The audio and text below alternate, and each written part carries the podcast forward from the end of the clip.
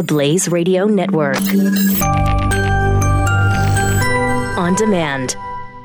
You're listening to Pure Opelka. This is Pure Opelka. With Mike Opelka. Only on the Blaze Radio Network. All righty. It is Pure Opelka, the third hour. And, you know, typically when we get to the when we get to the uh, end of a, a long week, uh, I, I didn't make myself clear. I sent a note to the staff in, in Dallas outlining the schedule for each hour. And it's confusing the way I wrote it. They they gave Carl Ruiz an early call. So uh, my bad, my fault. It's conf- it's confusing. We'll call him back at the bottom of the hour. Sorry, Cuban. The Mad Cuban, Carl Ruiz, joining us at the bottom of the hour. Uh, I was hoping, I was hoping that maybe the boss would call in. I was hoping Glenn Beck would call in because uh, after this show today, live on Facebook, Dennis Prager and Glenn Beck are doing something pretty cool. They're doing a live conversation. And um it's a Prager University thing. If you haven't seen Dennis Prager's videos on YouTube or any of the stuff he's posted, these are really great five-minute history lessons, five-minute common sense political things that you can see. And Glenn is doing this today at uh, four fifteen East Coast time, one fifteen West Coast time on the Facebook. Apologies to the liberty-loving Latino. I'm sorry, Mister Salcedo, but um, it is Glenn Beck's network. I wrote Glenn a note and said, hey, you want to plug this thing you're doing? Uh, happy to take a call uh, up until two thirty, basically saying, you know, we're going to talk barbecue after two thirty. And then I realized, um, w- wait a minute, it's Glenn's network. I really shouldn't put any... any restrictions on, on the guy that owns the place. Yeah, you can only call between two ten and two fifteen, Glenn. That's it. But today on Facebook, Facebook Live, a conversation from the Prager University headquarters.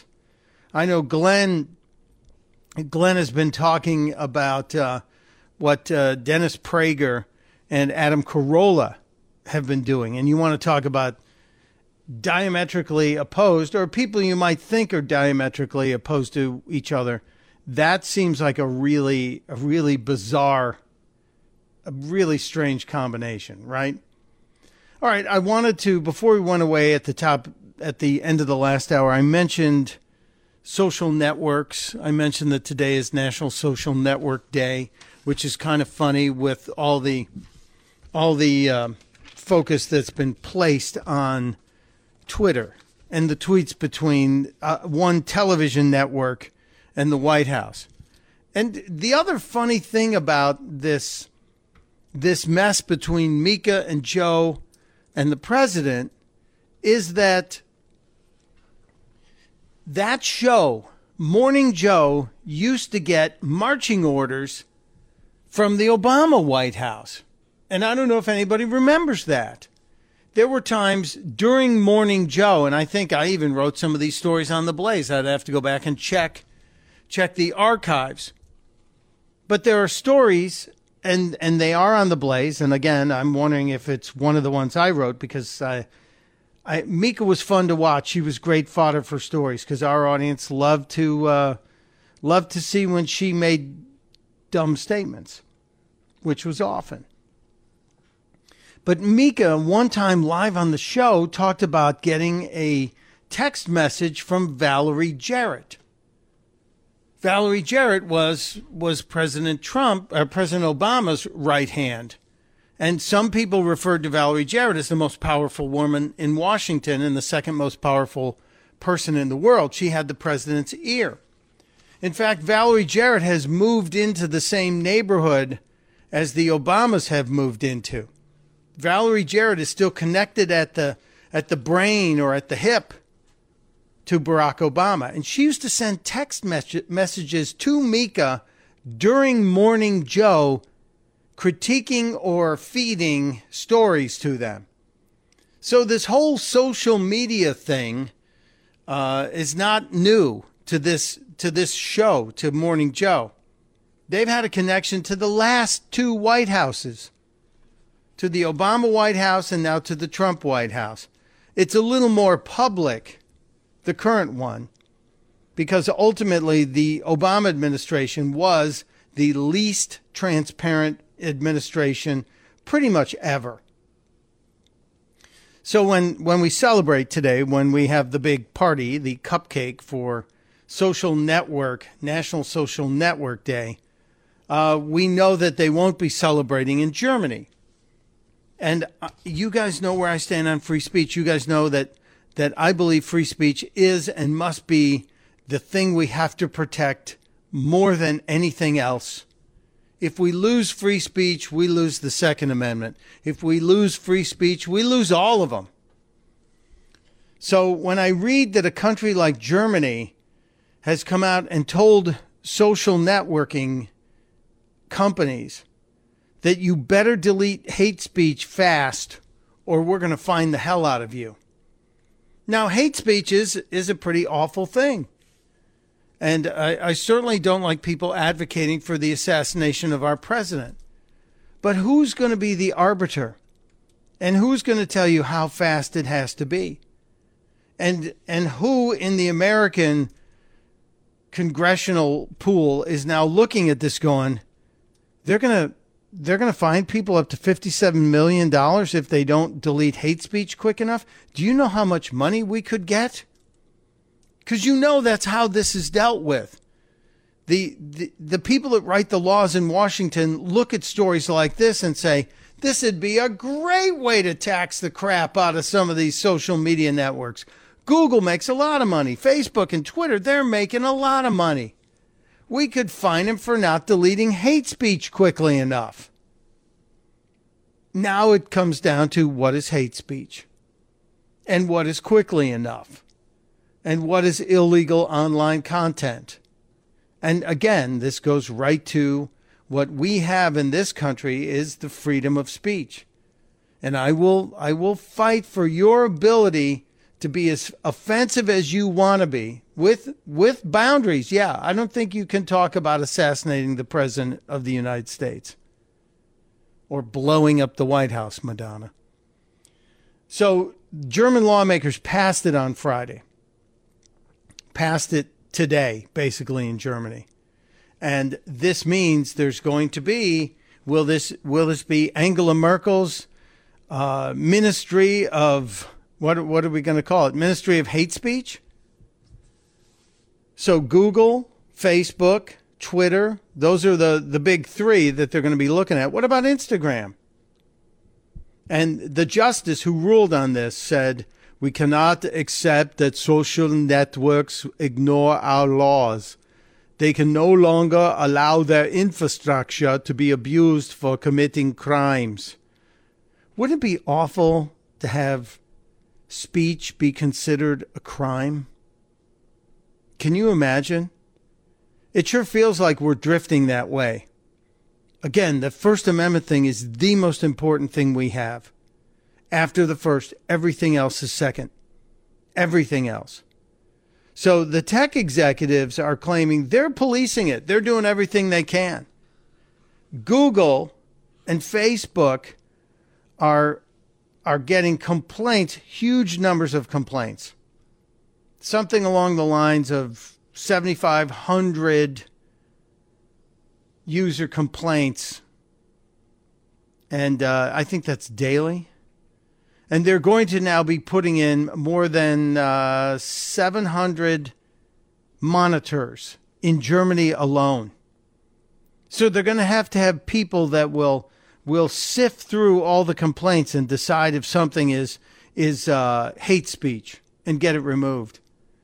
So if you're, you know what though, here's a here's a job, here's a job coming available. All of the social networks are going to, they're probably going to. Uh, Add to their staffs here, because again, I'm betting you that there is a Democrat somewhere writing a law right now that will be the clean up social media hate speech law, whatever you want to call it.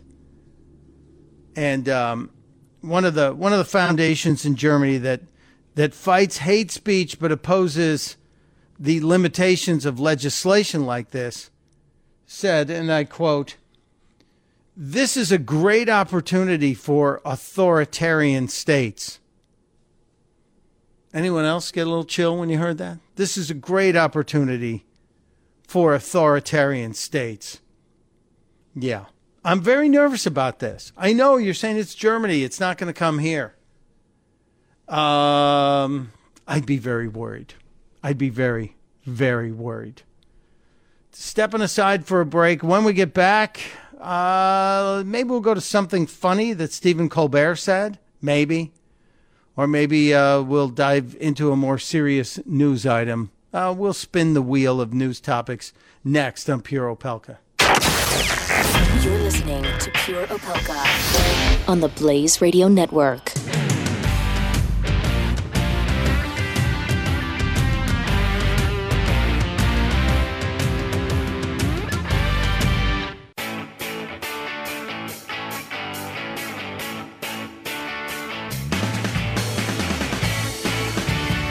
This is Pure Opelka with Mike Opelka on the Blaze Radio Network. Welcome back to Pure Opelka. Just around the corner, we are going to have a discussion about a very serious topic. A serious topic that warrants all of us to give full attention to it, full respect to it, and um, let's be honest with one another. You know, we if we've learned nothing from doing this show, that it's the brutal honesty that makes us better and stronger ultimately. And there's no more important topic this weekend than uh, barbecuing. So uh, Carl Ruiz will join us at the bottom of the hour. He's the Mad Cuban. You've seen him. He's been on the Food Network. He's, he's all over the place. He appears on other radio shows with my friend Greg Opie Hughes as well. A couple of a couple of weird little stories. Um, are we going to get a surprise today? Are we going to get a repeal of Obamacare? That's the whisper. No, no, we're not. It would be wonderful if we did. But the G O P was only able to pass a repeal Obamacare bill, what, sixty-one times during the Obama administration. But since... Since uh, Barack Obama's gone, we can't do that. Since we have complete control of the, the House and the Senate and the White House, we can't seem to find any copies of that old bill and, you know, run it through the copy machine, vote on it again, and hand it to the president. Why would we do that? Doesn't make any sense, right? Craziness. Do you ever have a stabbing pain in your side? You know, like a, as we used to call it a stitch, like a stitch. Sylvie Doobie. Sylvie Doobie is a Canadian woman who, who said she had a stitch. You know, like a, she said she had a stabbing pain in her side. And for like two months. And she said, I'll eventually get to the doctor. Is that what she said? Or is that the Canadian healthcare system telling her, you have a stabbing pain in the side? Yeah, we'll get you in in two months. I can't be sure which one of those it is. But remember, Canada's really proud of its healthcare system. So um, Sylvie finally got to the doctor, and uh, the doctor said, "You have a you have a stabbing pain in your side? Hmm. I wonder what that could be." So they took an X-ray, and Sylvie, who had recently had a um, a hysterectomy to deal with an obvious serious medical issue.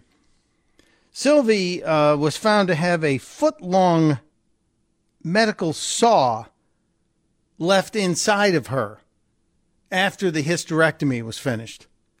Somebody left a foot-long medical saw inside Sylvie Ruby, and it was there for at least two months.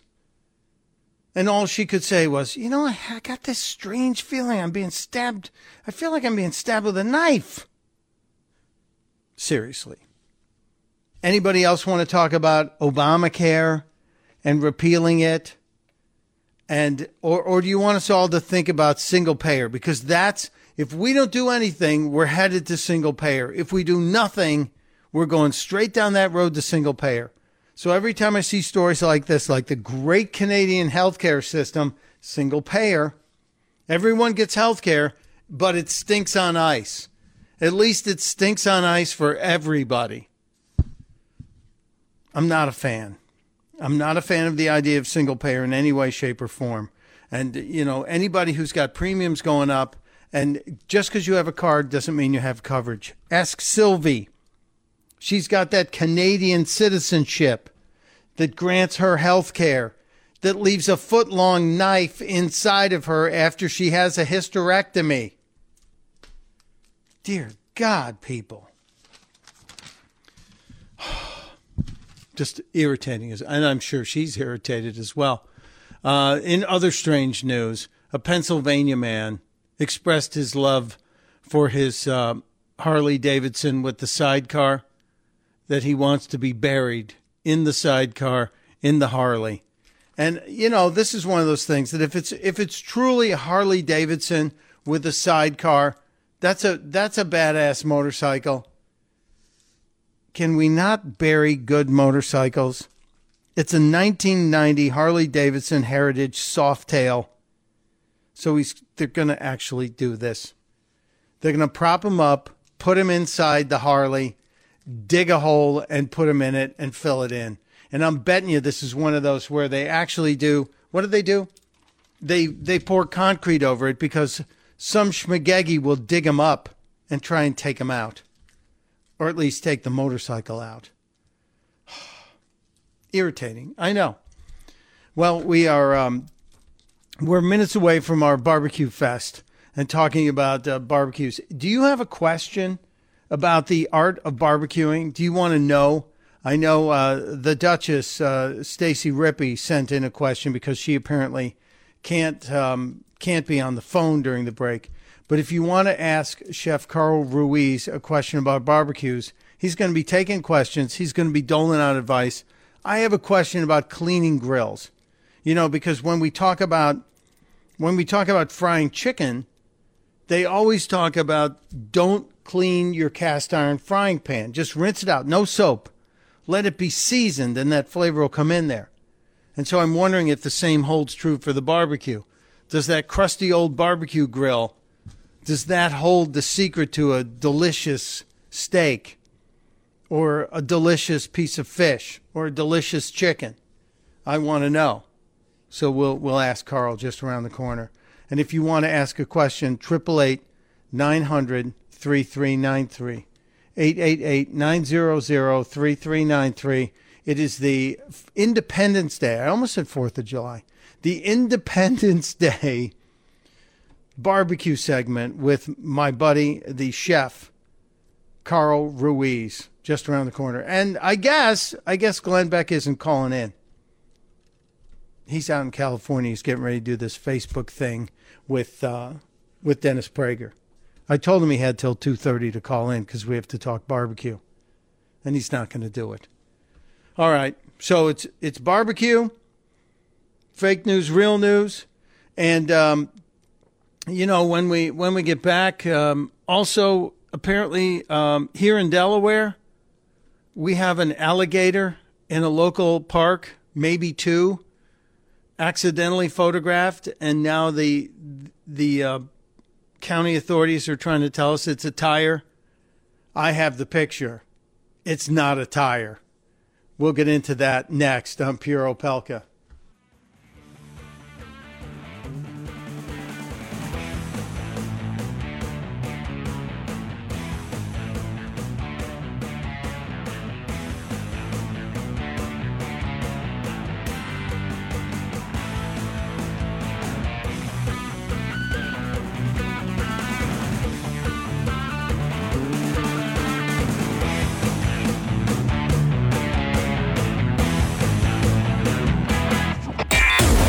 You're listening to Pure Opelka with Mike Opelka on the Blaze Radio Network.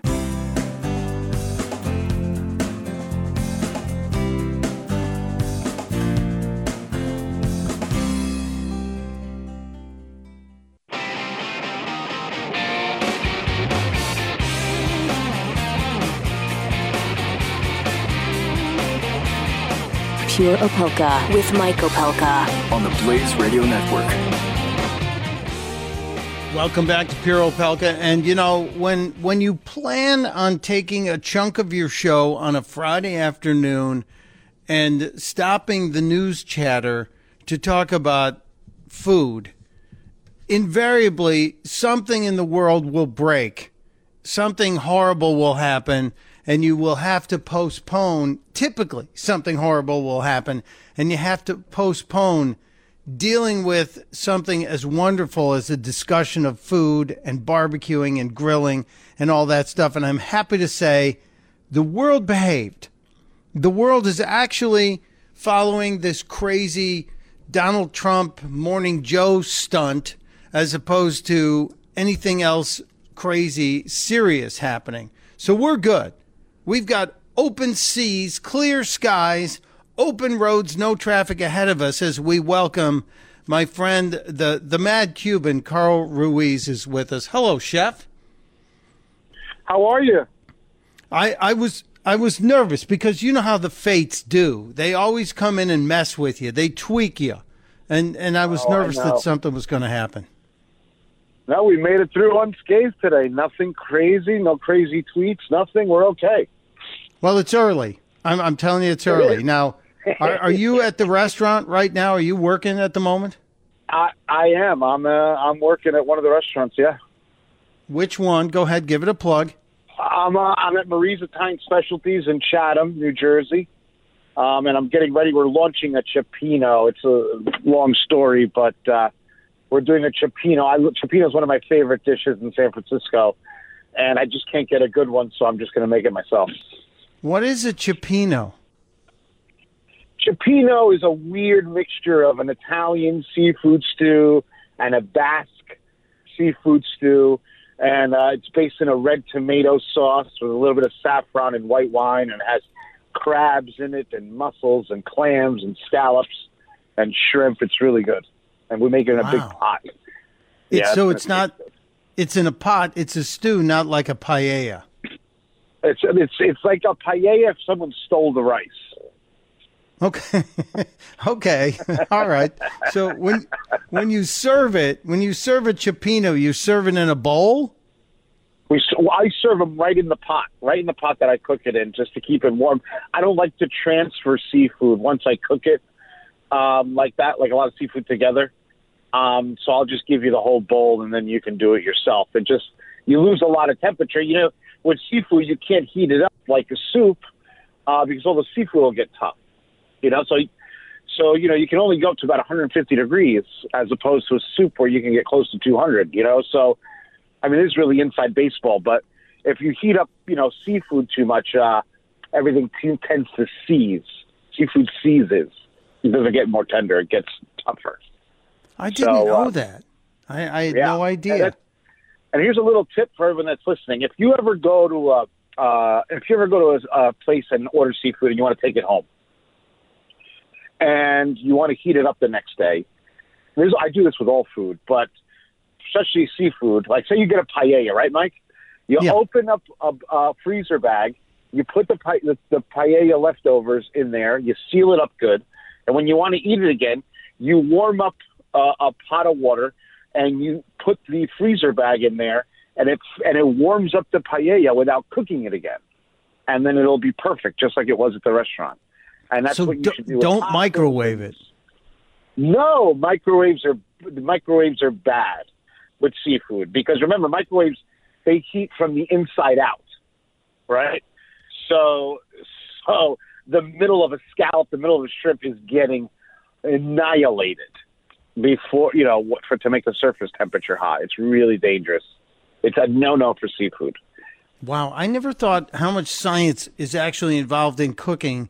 And there are optimal temperatures. There are things you should and shouldn't do. I, I, You know, we crotch on microwaves because they're so easy.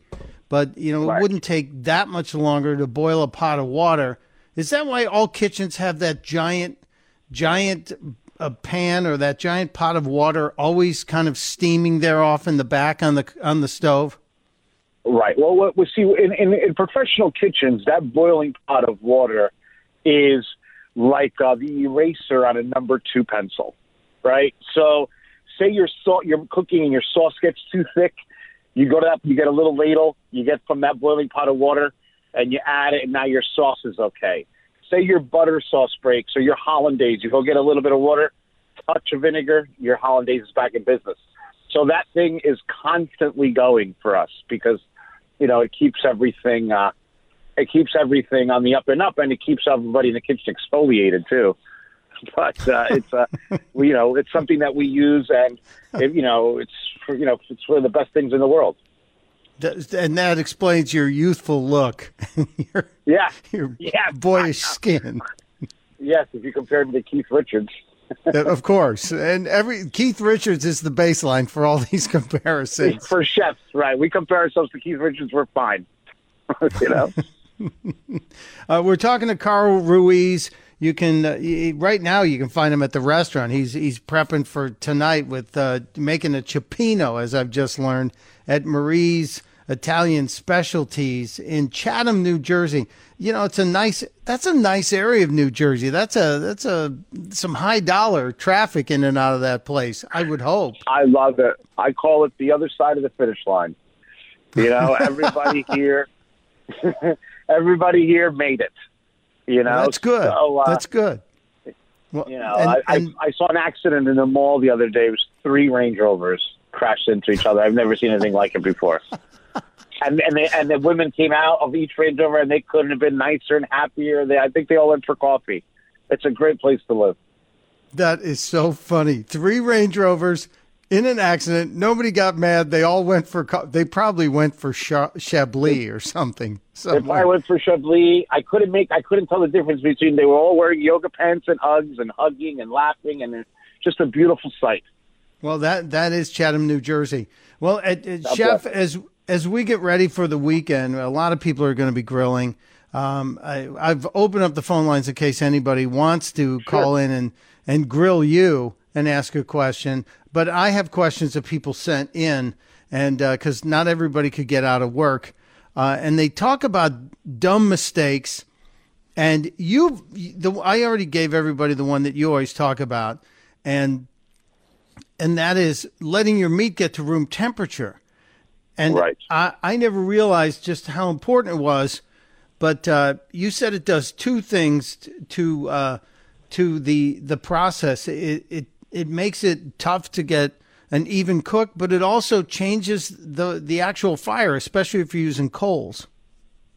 Oh, absolutely. I mean, if you put anything that's, you know, out of a refrigerator, which is usually about thirty-eight to forty degrees, and you put that on a grill, Um, you're actually not cooking, you're cooling down the grill.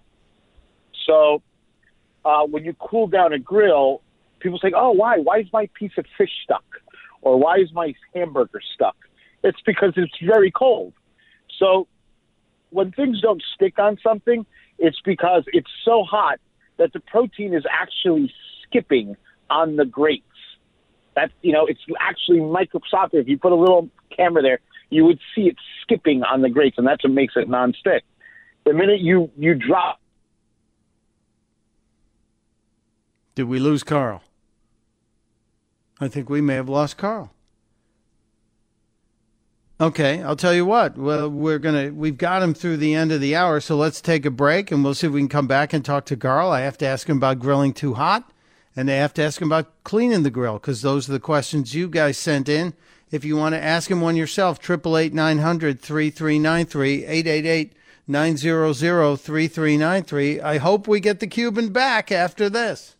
Pure Opelka with Mike Opelka on the Blaze Radio Network.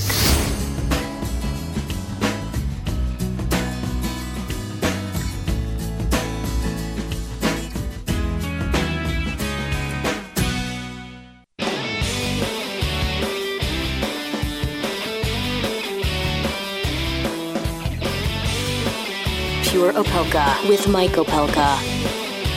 We're with uh, Chef Carl Ruiz, uh, the Mad Cuban, at Sabor Chef on Instagram. And he's a friend. He's also a guy who you may have seen on the Food Channel, the Food Network. Uh, the guy's a genius, and he's good, and he's funny, and he's a nice guy and all that, too. But don't cross him. That's what I'm just telling you. Just be careful. Because all the chefs carry knives. They don't tell you this, but they all do. And I think sh- uh, Carl also may carry a firearm. I don't know.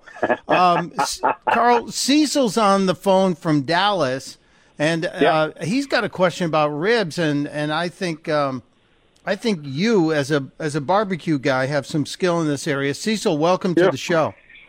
Thank you. What's your question What's for Carl? Uh, the question is uh, on uh, uh, grilling ribs. Um, uh, uh, some folks uh, put them in the oven uh, first uh, for a while, and then put them on the grill, and then add the you know the uh, the sauces and stuff. I, and some just go straight to the grill. So my question right. is, what does he feel like? What does the chef feel like? It's the best way to get a nice right. rib, not All not right, a not a fall off the meat rib, not a fall off the meat rib. I don't like I like them. A little All right, nice. hang, I'm, hang I'm, on. I'm with you. I'm I'm with you, and I'm, and, and uh, I know how Texas eats ribs, and they're not going to eat them like they're you know in a hospital. They're going to they're going to have some, they're going to have some bite yeah. to them. So I understand. Yeah. Um. Yeah. I'm going to be perfectly honest with you. My I like to do everything on the grill, but let's be realistic. Ribs. Uh, just the way they're shaped, uh, it, it really ties up the grill. You know what I mean? So Man. what I like to do is um, I like to commit only half of my grill to cooking and the other half for holding or warming something. So I always look at a grill, I look at it in half. And if you take any home grill and you look at it in half, chances are you can't fit a rack of ribs, right? So yeah. I like to do them in the oven first. Um, then get my my left or right side of the grill, whichever one you like to use, get it nice and hot, and just use the grill to mark them. I really, okay. you know, I think uh, I think if you're using really good lump coal, uh, you'll get that nice little smoky flavor. Um, yes. If you're barbecuing, that's a whole other thing. Then we'll put it in the smoker, but that's, uh, you know, that's wearing overalls yeah. and drinking beers and watching sports for ten hours until they're done. But, but if you're going to grill, you know, if you're going to grill, I like to do them in the oven because Uh, people don't mind coming to your house and watching you grill for an hour, uh, but nobody wants to be there for six, you know, to get yeah. one rib. So well, uh, I don't yeah. want them there for six, Carl. That's my, my point, too. You don't want my Cuban family there. All your phone chargers will be missing in an hour. That's so true. That's true. It, uh, you want to get the people yeah. in and out. Well, thank so, you, Cecil. Uh, yeah, give it, give, you. give it a Appreciate shot it. with that. They will do. Thank you. Thank you. You know, Carl, you brought up a question that, that I was going to ask you. How much, because I worry about dissipation of heat, and how right. much of the grill do you do you save space? Do you put zones on there for like direct heat, indirect heat, and do you how much of the grill surface do you cover? Well, you should only cook on half of your grill. All right, that is the number. The number one mistake people make is they look at, they have a forty-eight inch grill, they spread out, they spread out all their hot dogs and hamburgers across it just to see the sheer majesty of their recent Home Depot purchase. You know what I mean? But yeah. what you're doing is you're really tying yourself up, right? You're you you you've gone from a from a, a very sophisticated piece of equipment, you've turned it into a light switch where it's either on or off, right? And that's And that's bad. So you want one side to be piping hot. And then with the knobs, you move it down. We're talking about propane or anything like that. You know, you move them down until the last one is off. So think about it as stairs or a slope, uh, and it's headed towards zero heat. Because whenever you cook burgers, like when I have a barbecue, you know, I have people that ask me for stuff. I want one all the way done. I want one medium rare. And if your grill is completely on, you can't accommodate anyone. Number one. Number two, all your stuff's going to cook at the same time. And guess what? Chicken, hot dogs, beef, nothing cooks at the same time. If they're not friends on the farm, they're not going to be friends on the grill. So, you know, you have to keep everything, you know, at different temperatures. And, and uh, if you follow that rule, you'll be very successful in grilling. and you'll never burn anything because you'll have a place to land. In, in restaurants, we call it having a landing zone. I you like know, that. Oh my God, that fish is almost gonna that that fish is almost over. So then you, you put it on the cold side and you land the fish. You know, you right. keep it from, from overcooking. I've got like ninety seconds left. Let me give you the uh, the the lightning round here. Uh, Kelly asked uh, the question about resting meat. Do you have to rest meat before you cut it? Absolutely. It's very, very, very important. And I'll, I'll give you the quick science of it. When you grill something, you push. Um, the way a muscle works is it tightens up. So all the blood in it, the muscle, the heat makes the muscle contract, and it moves all the blood into the center of the protein. We call that in restaurants the bullseye. So if you cut it when that bullseye is in effect, um, your meat will look gray on the outside and then red on the middle, right? And that's awful. So you got to let it rest about ten minutes, and then you slice it, and you'll see the red go all the way to the edges. You know, you, you bring it back to life. You let the blood blood settle. I like it. And and the, do we clean the grill? Are we supposed to scrub that grill, or does it season like a cast iron pan? I've got about thirty here. Seasoning, schmeasoning. Clean the grill. Let's not be crazy. You know what I mean? I mean, season it. I mean, your, your Bubba your Bubba burgers don't need seasoning. They need salt. You know what I mean? So clean your grill. Keep it clean. You, uh, cl- get a rag with oil. Always oil it with vegetable oil, and you'll be all set. The Thank dirty you, grill Carl. Is a lazy man's excuse. I'm up against the, the hard wall. Go. Thank you, Carl Ruiz. Come back, won't Happy you? Course. I will, Test- buddy. Thank you, man. Testudo, my friends. Testudo.